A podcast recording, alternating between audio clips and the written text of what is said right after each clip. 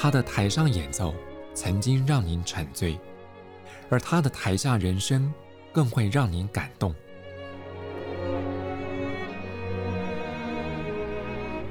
国家交响乐团爱乐实验室 Podcast 名家登场，有生命的音符只为您演出。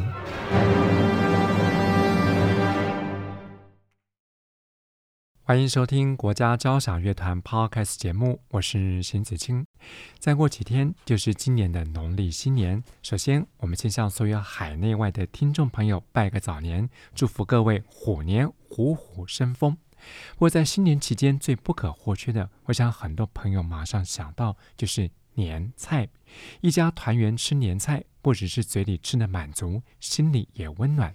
在我们这期节目当中，我们特别换个轻松的角度，邀请到美食达人林廷佑主厨 Leo 来跟各位聊一聊在农历新年必备的年菜。Leo 你好，子欣老师好，听众朋友们新年快乐。在之前节目当中，我们就曾经请过 Leo 为大家介绍了法国的美食文化。不过，虽然我们的节目是以听的方式播出，但是我想在 Leo 的介绍之下，所有的听众也能够感受到齿颊留香的体验。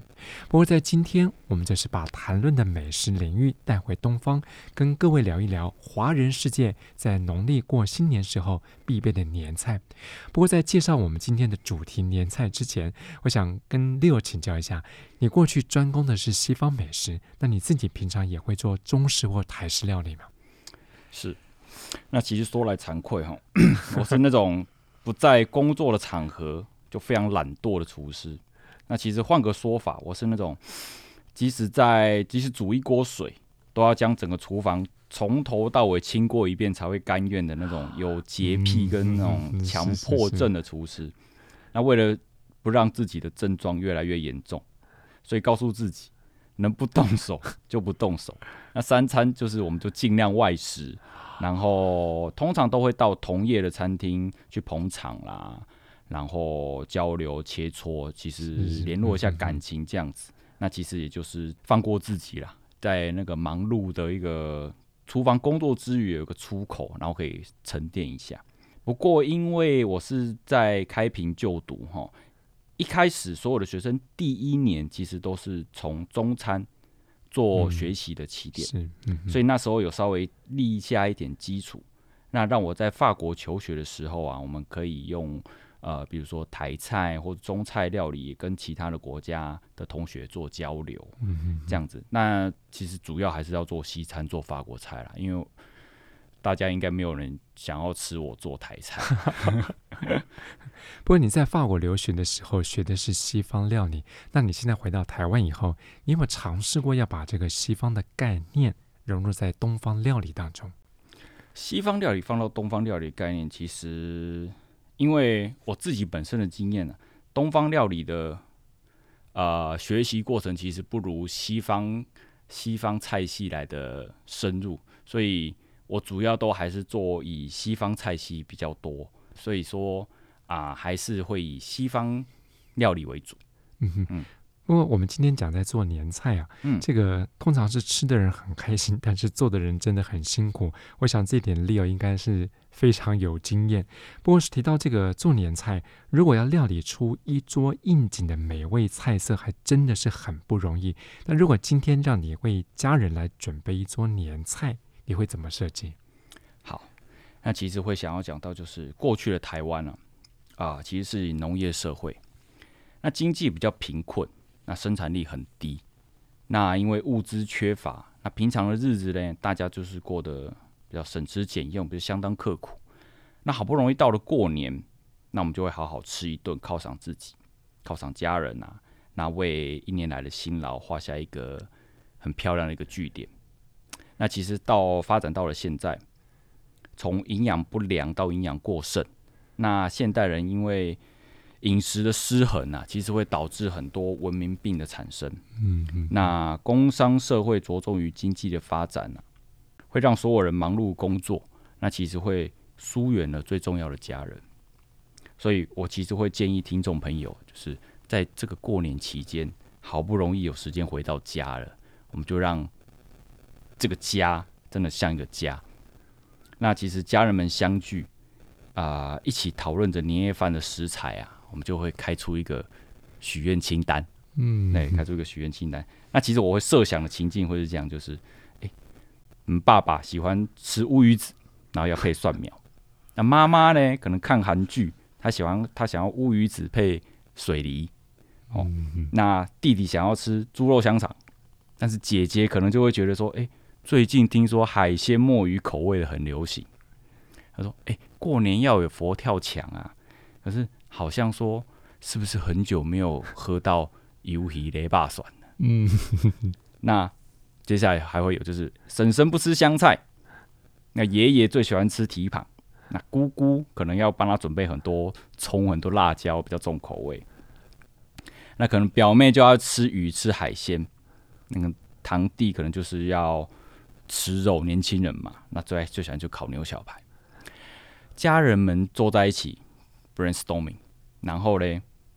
跟着，可能说阿嬷、妈妈、姑姑、阿姨们到传统市场啊、超市、大卖场、量贩店或年货大街都好，我们就学花木兰，就是东市买骏马，然后西市买鞍韉，南市买披头，北市买长鞭这样子。好，接下来回到厨房，然后我们一起处理食材，一边话家常，那我们聊聊这一年好的、坏的，然后。开心的事情，难过的事情，然后我们可能再聊聊下一年有什么期待的事情想做，但是还没有做的事。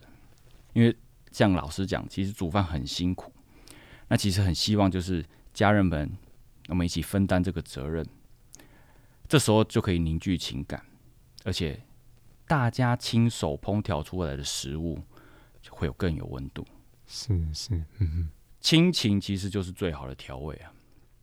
那其实最重要就是，真的要避免现代人还在过年时候的最严重的科技冷漠。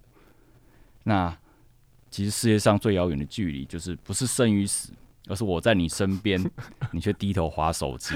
的确，尤其是过年的时候。那现代社会嘞的年夜饭呢？说真的，说真的，已经不需要再吃大鱼大肉，而是要把团圆的感觉真正找回来。的确，对，嗯、那其实撇开菜色，团圆相聚的这个氛围啊，其实会是我为大家推荐、为大家设计的年菜。对，其实这种团圆相聚的味道，有时候真的胜过桌上的山珍海味的味道。没错。嗯、不过，如果说听众朋友们想要透过 Leo 的介绍，实际来做一点经济又实惠的年菜，Leo 有什么建议呢？好，其实我们俗话说得好，每逢佳节就会胖三斤。哦，你过年的时候就是可以合理放纵了，但其实我会建议听众朋友们就要把握品尝的顺序。好，在设计年代前，我们要先把握品尝的顺序，比如说蔬菜先吃，嗯，接着是蛋白质，最后才是淀粉。那饭后呢，至少要半个小时之后，真的吃得下的话，我们再吃点水果，然后接着是口味的轻重。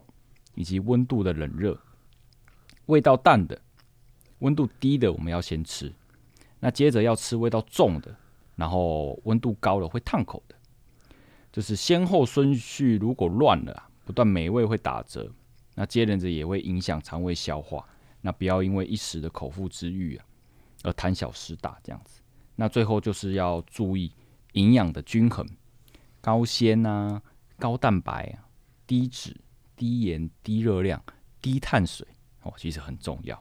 哦，那即使我们过年要胖了，也要胖的舒服，然后胖的健康一点。嗯、那万一哪天后悔了，我们要瘦回来也会比较快。对。大鱼大肉能够不发胖也是件很难的事，所以刚刚 Leo 也特别建议，这个设计年菜或是享用年菜，从蔬菜、蛋白质、肉类、汤类，从轻口味到重口味，或是水果等等的这个取用的设计，我想 Leo 也给大家设计了一个是很体内环保又很健康的年菜的饮食。没错，不过真的要提醒大家，就是很我常常看到，就是大家吃完大餐以后马上吃水果，那其实是。非常不健康的一件事情，因为你在你的肠胃在前面那些所有的食物都尚未消化的时候，你的水果吃进去，经过咀嚼，它其实已经在你的胃的顶端开始渐渐发酵了。嗯、所以你如果这样子的吃的过程中，你通常会觉得，哎呦，怎么开始觉得胀气了？后来就开始觉得不舒服了。是是是，所以水果一定要在饭后半小时，而且是真的吃得下的时候再吃。那当然也不要提前说，那我饭前吃行不行？因为其实，在空腹的时候吃很多水果，它是会造成你的胃酸，比如说，呃，比较敏感的肠胃人，它会造成你比较逆流这样子的一个现象。是是是嗯、所以，其实吃水果是很健康的一件事情，但是顺序一定要搞对。哇，今天不只请 Leo 为我们介绍过年的年菜的准备，我们也获得了很多健康的资讯，尤其是吃水果这件事情。我相信有些听众朋友可能平常喝咖啡，可能多多少少都有胃食道逆流的这个症状，所以在提到过年大鱼大肉之后，如果要在吃水果这件事情上面，可能也稍微要斤斤计较。没错，嗯，我刚刚 Leo 也提到一个重点，就是现代人其实不是讲究在吃的山珍海味、大鱼大肉，其实讲究的是吃的健康。其实我们看最近这几年，不论在国内外，都流行了新的饮食文化，不只要吃的健康，而且要吃的环保。其实提倡环保概念，就是呃，我们会讲说，就是叫做新世代的绿色餐桌哲学。嗯嗯，嗯，那其实学会永续的饮食。就是做环保最轻松的方式。那其实近年来，随着就是台湾民众啊日益关注食安的议题呀、啊，饮食教育这个浪潮，其实已经扩展到食品安全以及用药管理、农业推广，然后永续饮食等面向。那其中我们最注重就是永续饮食，其实各国政府我们都很提倡的永续饮食。其实最容易执行，但也最容易被大家忽略的。永续饮食的面向其实相当多元哈。那我们这边就稍微根据联合国农粮组织 FAO 的定义哦，永续饮食是指在保障食物安全与营养的同时，也能在于经济、社会与自然环境的这三大面向，我们达到世代的正义与永续发展。那因此，永续饮食的食物嘞，我们需要拥有尊重生态多样性、可被大众接受性，以及具有公平取得三大特性。那听众朋友，其实在挑选的时候啊，我们就要尽量避免购买过度包装的产品，还有选择在地生产的原型食物，都会比价格很高昂的进口食材更加营养。嗯，对对。同时还减少了食物里程与碳足迹。那这几个关键字其实都都是我们近期来这几年我们大力大力提倡的。还有，以及拟定准确的采购计划，安排预算，不要过度消费，减少浪费，减少剩食。那其实也是环保与理财的一部分。好，那以上就是提供给听众朋友的一些很简单的观念跟做法。其实是非常容易执行，而且我们每个人都是小小的一颗种子。那以身作则呢，接连者还可以影响，比如说朋友啊、家人啊、同事们啊。那这个涟漪效应呢，可能就会是拯救地球的关键因素。所以每个人都不要。小看了自己的力量。的确，刚刚 Leo 讲了很多，也许朋友们乍听之下觉得好像有一点点严肃，做个年菜不就是很轻轻松松？不过事实上，回头来想一想，就像刚刚我们提到了永续饮食这个概念，它不只会让你吃得更健康，也会维持地球上的环保。我想这一举多得，这个何乐而不为？不过，我们回到一个比较轻松的话题，就是呃，我们之前在访问过 Leo 的时候，有些朋友可能还有印象，他自己是出生自台南。那以你长时间的观察来看，台湾的美食文化里面，在年菜这个领域当中，是不是有分地域呢？来，我先举一个简单的例子。那台湾有个过年的习俗，哈，就是家家户户在呃围炉的时候，都要准备具有长寿意义的长年菜。嗯、哦，那这就是年夜饭大家都会吃的。那其实包括我本身，我也是吃了很多年的常年菜之后，才发现其实台湾的常年菜有两种，一种是芥菜，一种是菠菜，南北的不一样。哦，那一般来说呢，台湾是从基隆以南至嘉义，东部的宜兰花莲台东，常年菜是用芥菜。那台南到高雄、屏东，常年菜则是菠菜。不过有听过南部的客家人呢，常年菜也是用芥菜。那应该就是呃客家的朋友们，就是常会用芥菜制作各种各式各样的咸菜的产品，应该是有这个相关性哦。那为什么我会选用芥菜当做常年菜呢？那是因为在蔬菜的呃，我们讲说一般普遍蔬菜中，芥菜的叶片是最大最长的，象征长命百岁。哦，那在过年期间，芥菜通常就是煮汤，那一开始会有点带点苦味，是。一开始会有，但是其实越煮它会越回甘，那我们就象征人生的苦尽甘来，那其实是有它寓意。的。但说真的，我们蛮多身旁的朋友还真的都不喜欢吃芥菜，就因为它的苦味，它的苦味。可是它其实是需要。苦尽甘来了，就要让它慢慢慢慢的煨，把那个味，呃，把那个味道给煨进去，煨出来这样子。好，那菠菜比起芥菜就其实就相对的小很多，所以要整株哎，连根带叶，我们这样子一起快速的穿烫。那吃的时候也要整株，不能切断，就取其长寿的意义。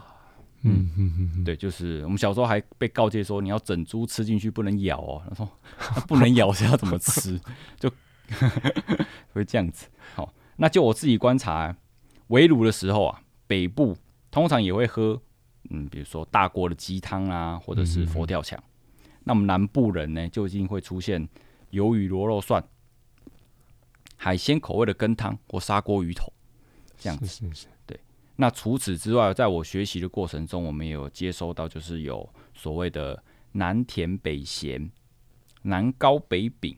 跟南米北面的这样子一个说法，好，那其实啊、呃，台湾不大，但是各县市的风土民情就十分很鲜明，而且很有特色，而且都是有历史脉络在的。嗯嗯嗯。哎，听 Leo 这样讲讲，有时候吃吃这种台湾本土的年菜，反而可以在一道菜的后面发现很多跟历史、地理、文化有关的一些故事。对啊，每一道菜、每一道历史，它其实都是有演进而来，它不是只是单纯会这样子横空出现这样子。嗯嗯嗯。哎，不过提到台湾的饮食，也许有些朋友马上想到的是半桌文化。通常大家在吃半桌这种酒席或是流水席的时候，最瞩目的项目之一，就是在最后要上的甜汤或是甜点。那在华人的农历新年，有时候也会把像八宝饭或年糕之类的列入在甜点当中。那如果让你来为传统八宝饭添加一些你在法国学到这种西洋料理的风味，那你会有什么建议的设计？好，其实我们常常说，永远有第二个味装甜点。好、哦，那其实中式的甜点跟甜汤啊，其实就像老师讲，就是。它其实非常厚重的，它都是由淀粉与油脂组成。嗯，是是。嗯、那其实，在丰盛的大餐过后再品尝，对肠胃的负担真的很大。也，那通常对对，在吃勉强吃下去的下场就是很撑，然后撑到很不舒服这样子。你可以想象到有八宝饭、年糕、甜酥饼、汤圆、豆沙包。芝麻糊这些，我都都是非常口味很重，而且非常厚实的东西。但是吃到一餐大餐吃的结束啊，没有一个甜蜜的滋味当收尾啊，又会感觉好像少了一些什么东西。所以我会建议大家，反而抛开那些旧有的甜，对于中式甜点旧既有的印象，我们来改吃什么呢？我很推荐大家吃的就是希腊优格，然后搭配新鲜的。季节水果，哎，听起来很健康。嗯，听起来真的非常健康。嗯、那大家知道什么是希腊优格吗？希腊优格其实是呃一般的优格，但是遵循希腊的古法。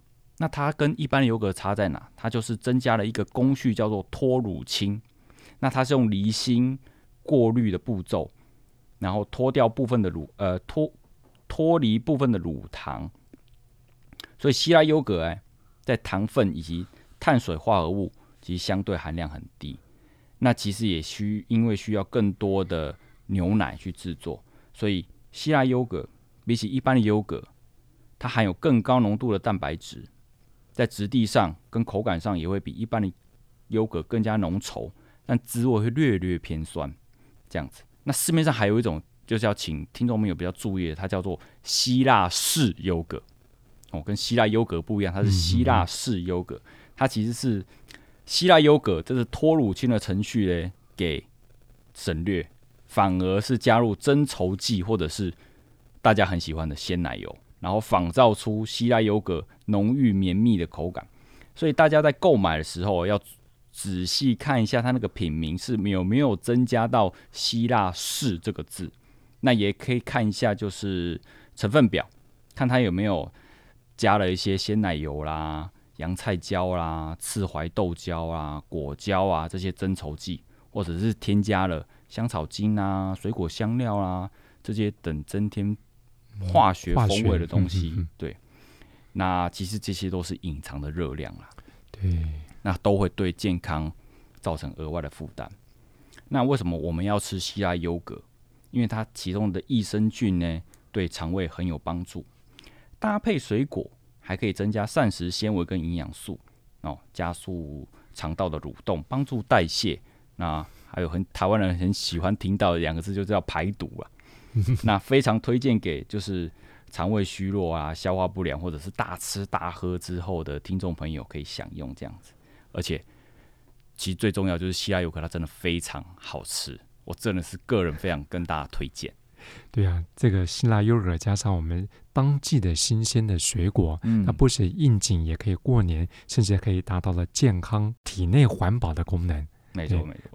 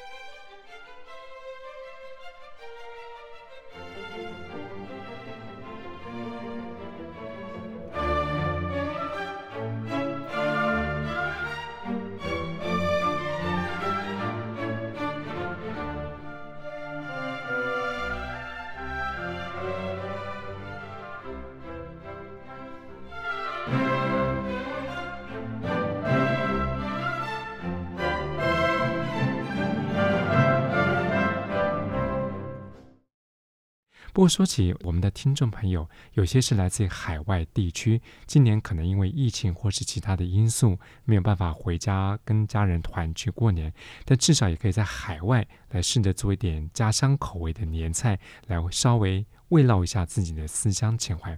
不过在海外地区不见得很容易找得到像在台湾这么道地的食材。如果是在这样的情况之下，如果这些海外地区的朋友要做点贴近家乡的口味，那 Leo 有什么建议？好，我自己的经验，其实不论是那时候一开始在里昂，还是后来到了巴黎，那有两个东西，就是台湾人永远是最想念的，就是水饺与火锅。对对，嗯，这两个，而且它还不需要太多的厨艺技巧，在世界上大部分的国家呢，几乎都可以找到类似而且可以使用的食材。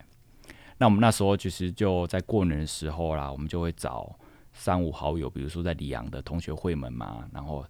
以及再邀请法国当地的友人，我们就一起来，大家擀皮啊，然后拌饺子馅啦，然后大家包饺子啦，其实就是会也想要营造出来，就是我们刚刚有讲到的，就是那个团圆的那种凝聚感。嗯嗯嗯，对，那其实是这个这个其实反而在海外的游子或者是在海外居住的同胞们，他其实是非常非常。想要回味的一部分，那这时候在这个过程中，你就会发现说，哎，哪几个国家的人特别也跟我们台湾人一样，或会擅长做这件事情？我自己的观察就是，意大利的好，而意大利的同学们也非常会包饺子。然后这时候我们就会开始来做个比赛，做个 PK 这样子，看谁的饺子包的又快又漂亮。这这样子，那再来就是火锅。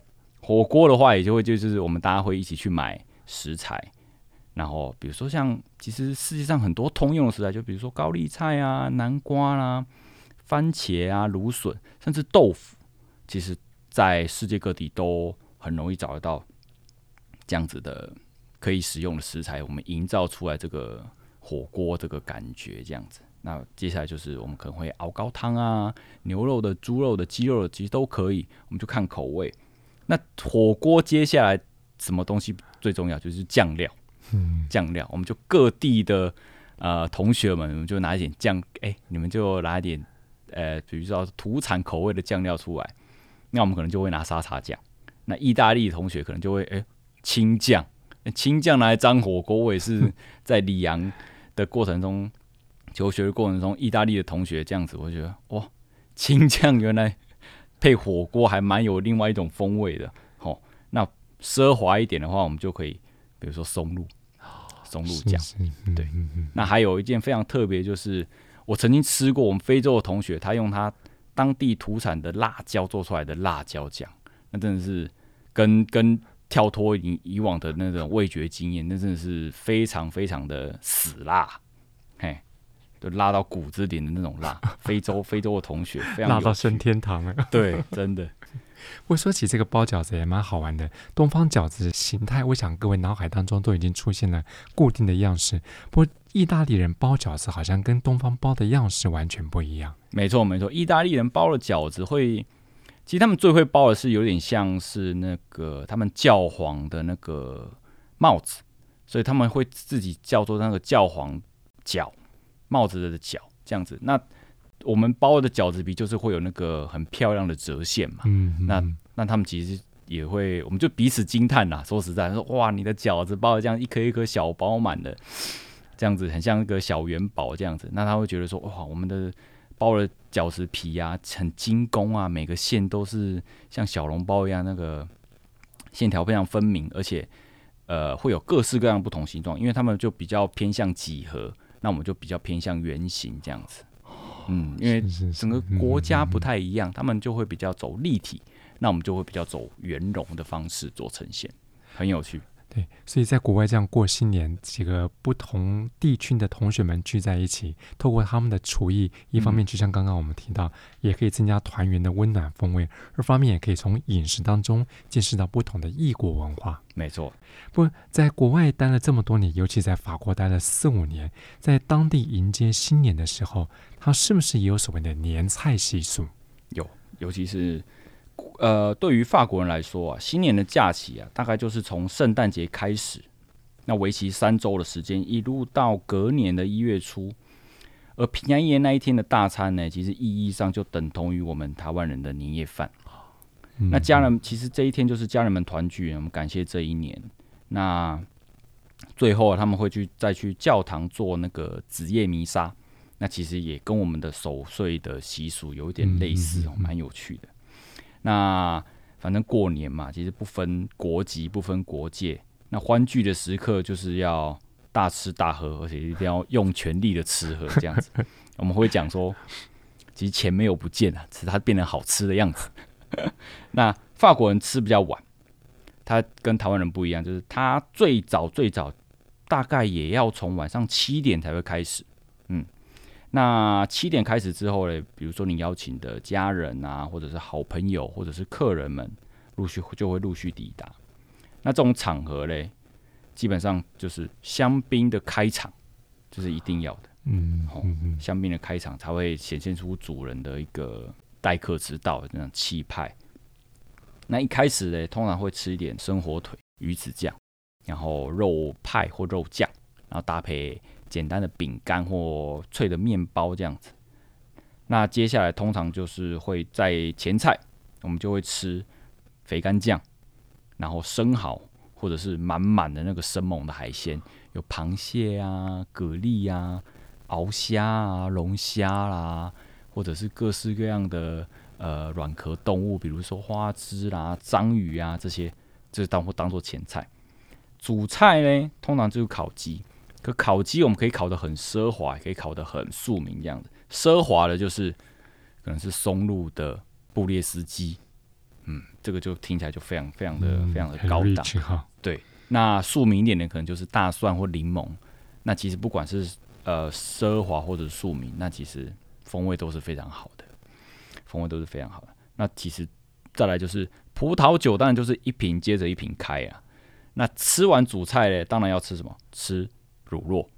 接下来就是乳酪。乳酪的话，我们也会搭配沙拉啦，搭配一点坚果啊，搭配一点果酱。那接下来嘞，才会吃甜点。哦，那圣诞节其实有一个非常特别的甜点，叫做呃树干蛋糕或者是木材蛋糕，它其实非常具代表性。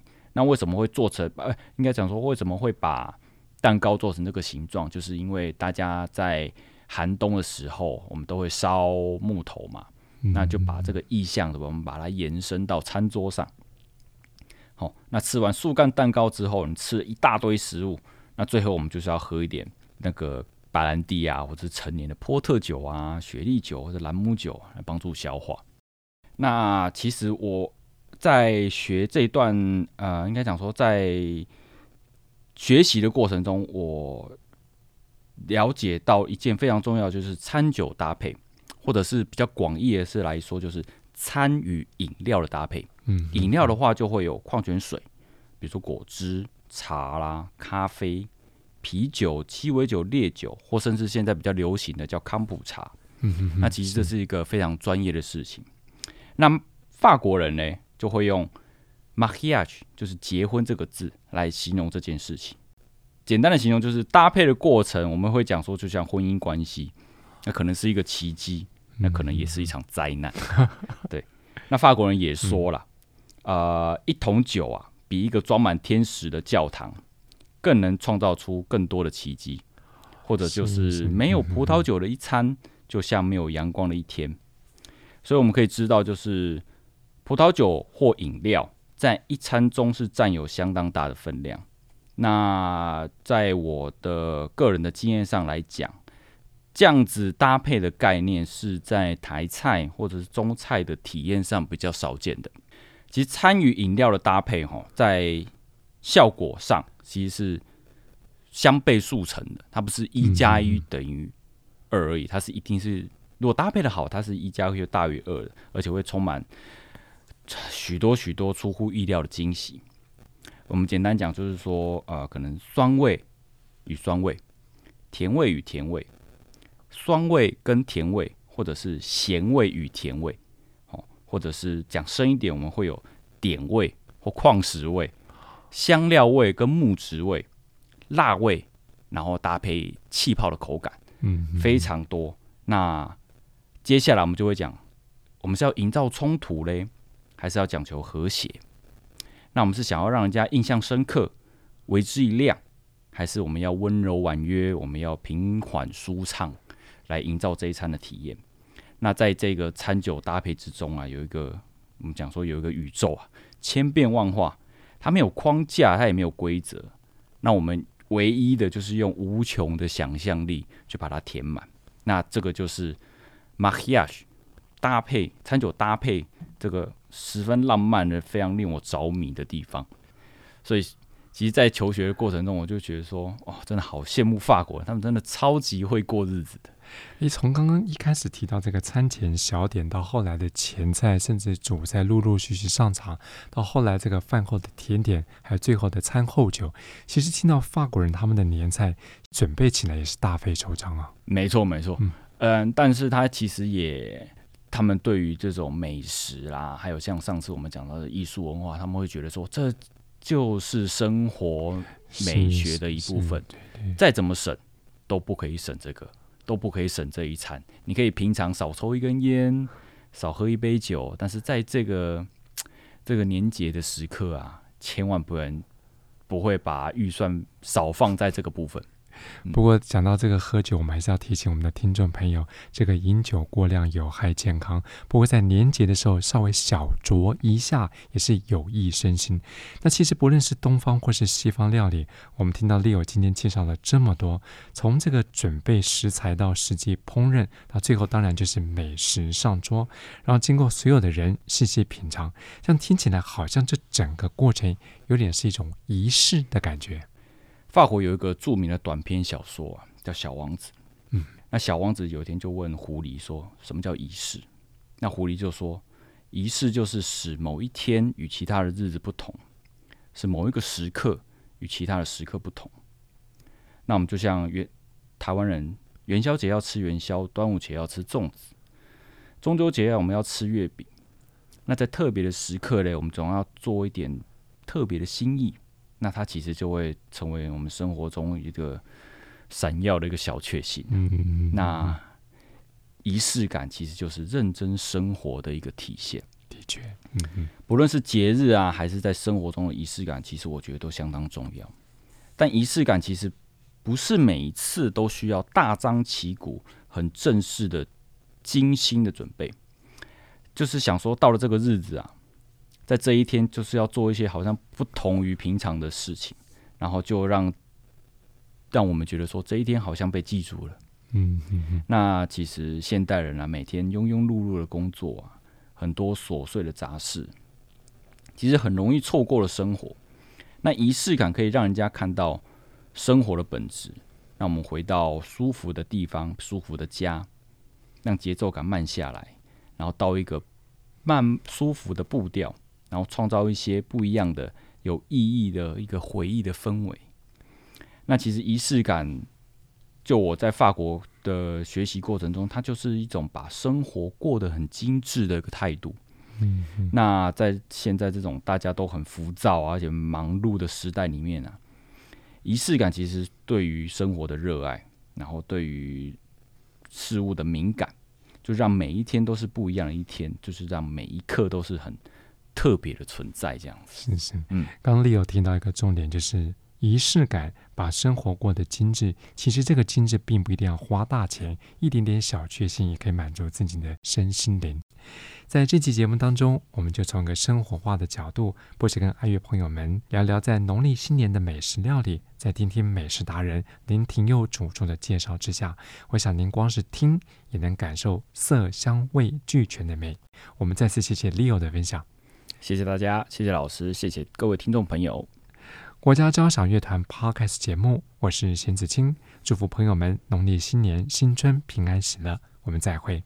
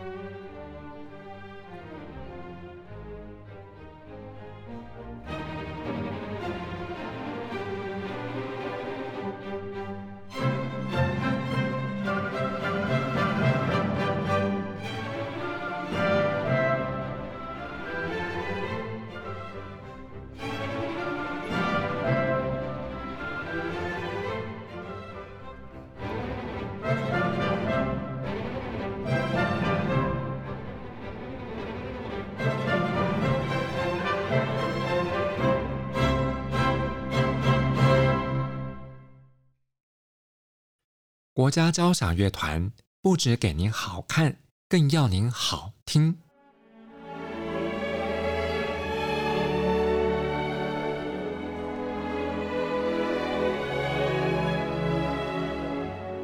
国家交响乐团独家精彩实况，原创 Podcast 节目，舒缓音乐，友善贴心，诚意十足。爱乐实验室 App。温馨登场